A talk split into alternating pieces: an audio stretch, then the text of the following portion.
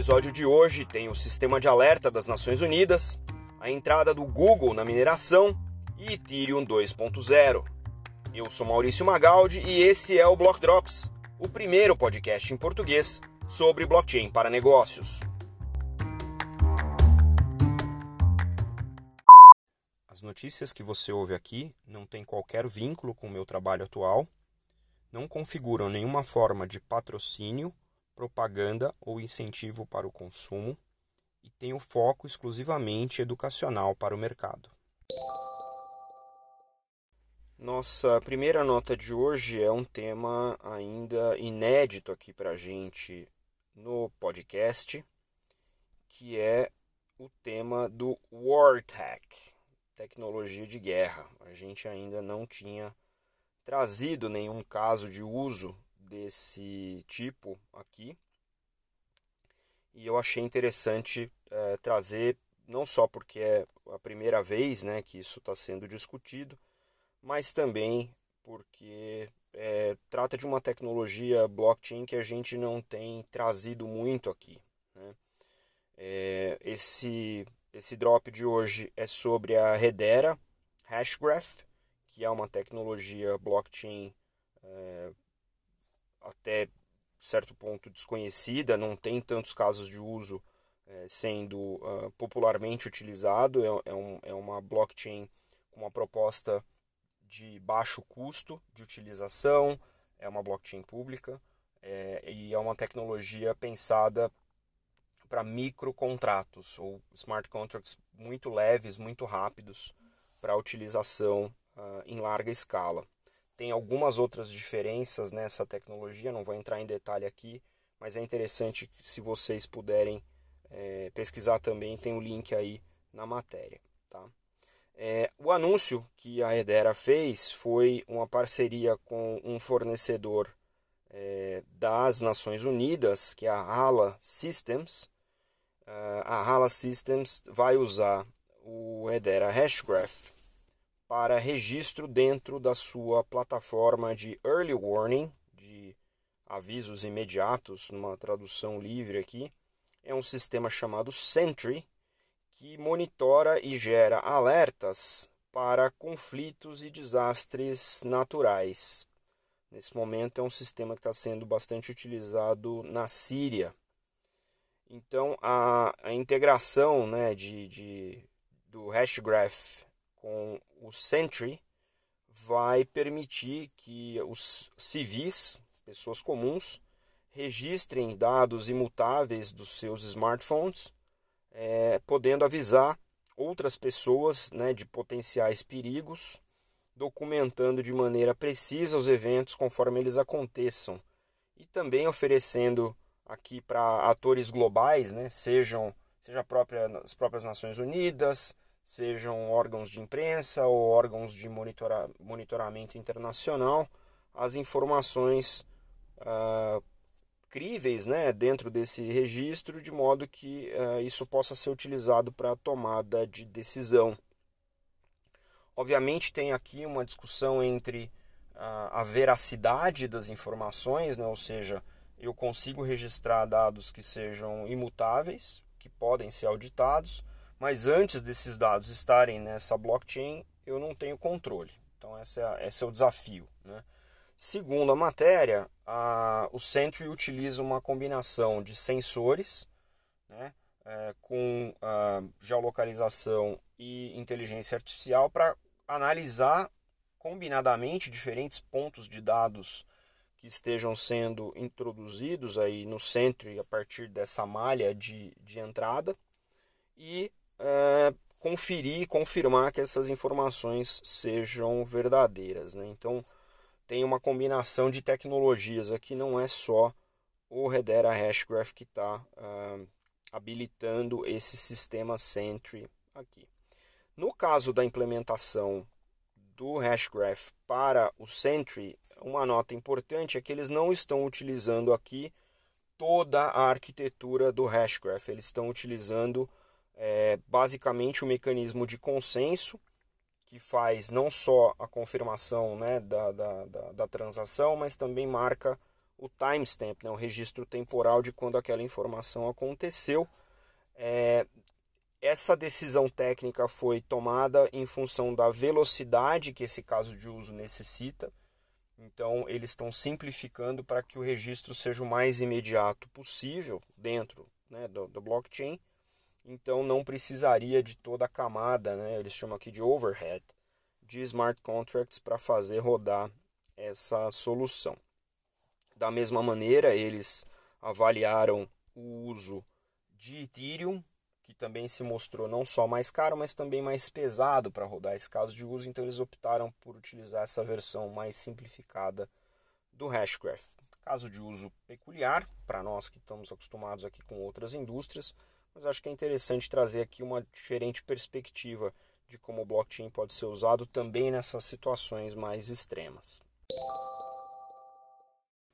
A segunda nota de hoje é uma nota de uma indústria que está começando a se interessar por utilizar o blockchain e descobrir o poder do blockchain na sua uh, aplicabilidade dentro da, dessa indústria, que é a indústria da mineração.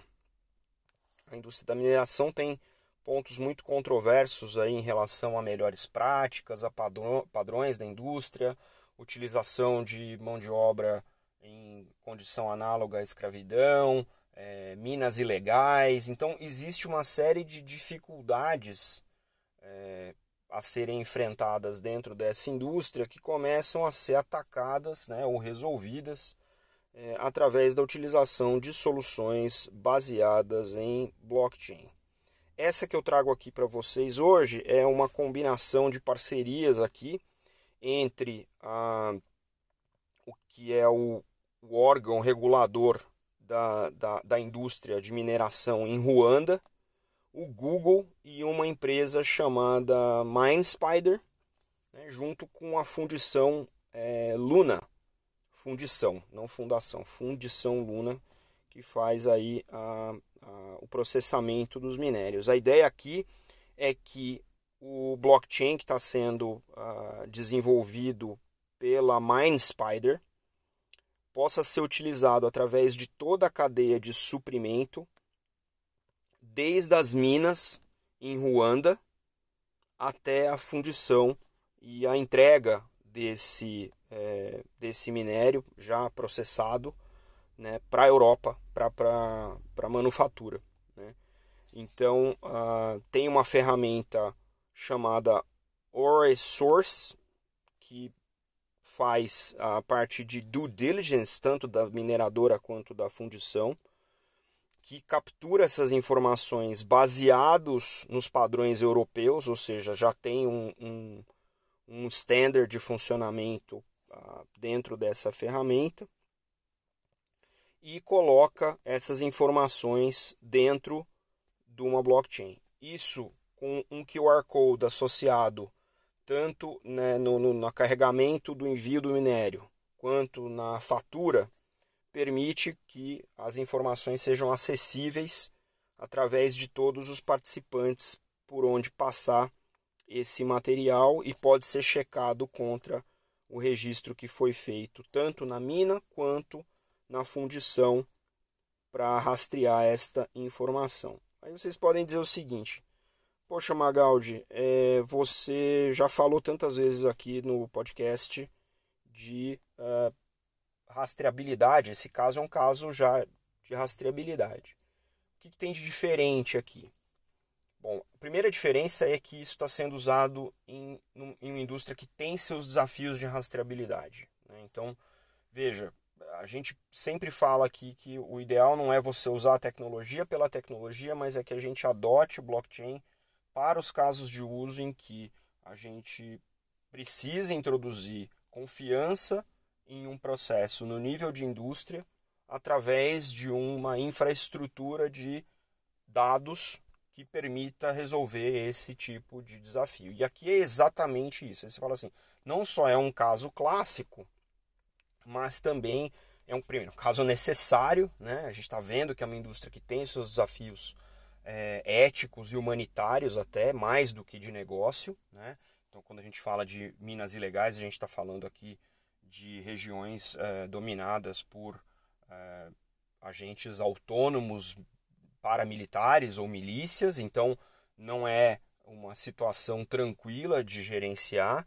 E se alguém está comprando, alguém está vendendo. Né? Então, alguém está comprando de minas ilegais. Se a indústria se move toda né, para ter o seu, a sua matéria-prima monitorada e rastreada através de uma blockchain, onde eu consigo ter visibilidade não só do produto, mas de como esse produto está sendo originado e como ele está sendo processado, você passa a ter um outro nível de consumo consciente e aí você esvazia a compra daquilo que é ilegal, porque aquilo que é ilegal não vai ser possível rastrear através de uma solução como essa, que tem due diligence, que tem blockchain, que tem é, padrões internacionais de informação. Né? Então, ponto aqui para a indústria da mineração e, obviamente, vamos acompanhar porque isso é uma das principais indústrias que movimenta a maior quantidade de dinheiro no mundo e pode muito bem ganhar, não só do ponto de vista de rastreabilidade, mas por que não passar agora a tokenizar esses ativos de maneira muito mais inteligente.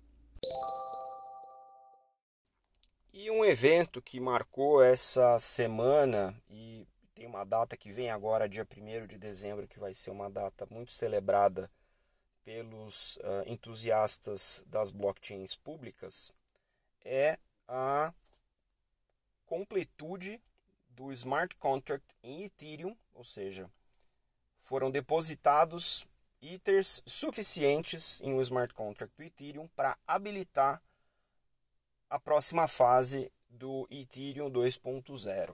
Para quem não acompanha esse mercado de blockchains públicas, o Ethereum, que é a tecnologia que permite programar blockchain, a primeira blockchain programável pública, é, roda na sua versão 1.0 e essa versão 1.0 já está rodando uh, há alguns bons anos. E a comunidade do Ethereum se organizou para uma versão nova que tem algumas diferenças. Primeiro, ela vai ser mais leve, mais barata e mais estável, então todos os parâmetros técnicos para permitir que isso aconteça uh, estão sendo trabalhados e serão trabalhados pela população do Ethereum, né, pela população de open source developers do Ethereum para o 2.0. Mas a programação aqui do Ethereum 2.0 é basicamente é, se tornar uma rede de verdade enterprise grade. Né?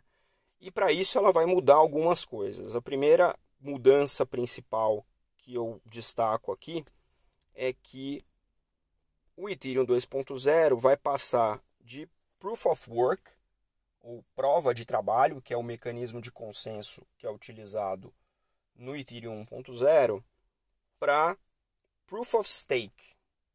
Proof of stake é, é é a prova de que você, colocando uma grana, colocando um dinheiro, você tem interesse em comprovar que aquela transação é válida.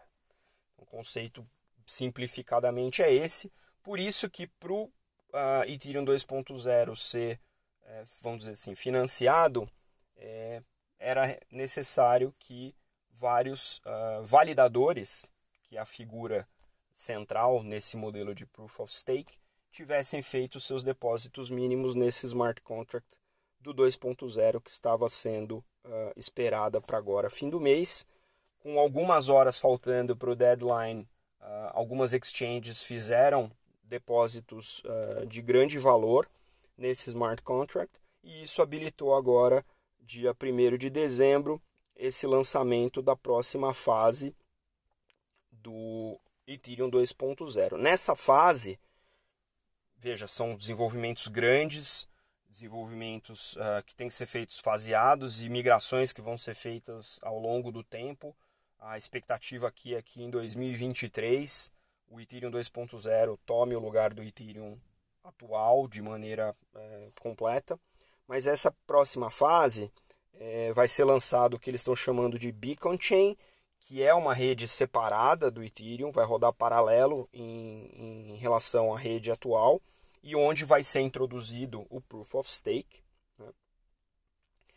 O Beacon Network vai uh, coordenar a rede, não muda nada por enquanto em relação ao Ethereum tradicional, né? e os validadores vão uh, empenhar aí os seus ITERs, né? são 32 ITERs, uh, pelo menos nesse contrato, para poder uh, ser remunerado a 20% anualizado sobre esses uh, ITERs investidos, para poder rodar os seus, as suas validações já nessa Beacon Network. O fato de mudar o tipo de validação de consenso é importante, porque permite é, você ter uma distribuição e diluição maior do ponto de vista de custos operacionais né, para uma rede pública como essa, mas também permite uma, um novo tipo de equilíbrio de incentivo para quem quer participar é, da rede Ethereum. É, eu imagino que a gente vai ter é, muita discussão em termos evolutivos de como essa coisa vai evoluir para quem usa pesadamente. Então, eu com sorte vou conseguir trazer aqui alguns papas do assunto para discutir com a gente. Mas o que eu acho mais interessante é a comunidade, quando é, precisou, se organizou para fazer os cronogramas do Ethereum uh, se cumprirem. E dia 1 está aí, dia 1 de dezembro. Então, parabéns para a comunidade, comunidade Ethereum que se movimentou e colocou seus ricos uh, Ethers aí uh, para permitir que essa próxima fase uh, seja inaugurada e a gente vai trazer as próximas fases para vocês aqui também no podcast.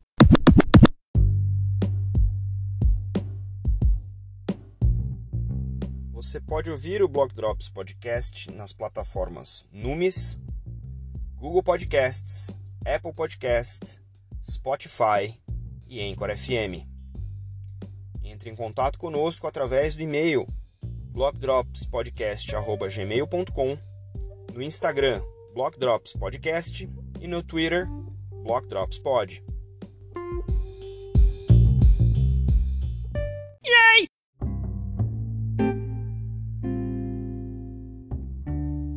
salves de hoje vão para o meu amigo Anthony Day, que lançou ontem o episódio Brasil de Blockchain Won't Save the World. Obrigado, Anthony, aí por ter convidado a gente para participar da curadoria, conversar com todos os nossos colegas que estão uh, empurrando aí o, a fronteira, avançando a fronteira do blockchain no Brasil. Vai também para a Tânia Matveva, que está levando aí uma, uma galera da indústria de mineração uh, para o blockchain, tem feito eventos, tem feito bate-papos aí interessantes nessa indústria.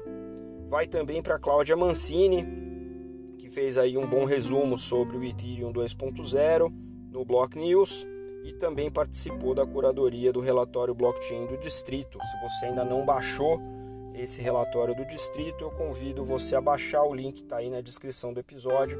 Fala sobre o ecossistema de startups brasileiras que trabalham com blockchain. A gente fica por aqui. Até a próxima. Tchau.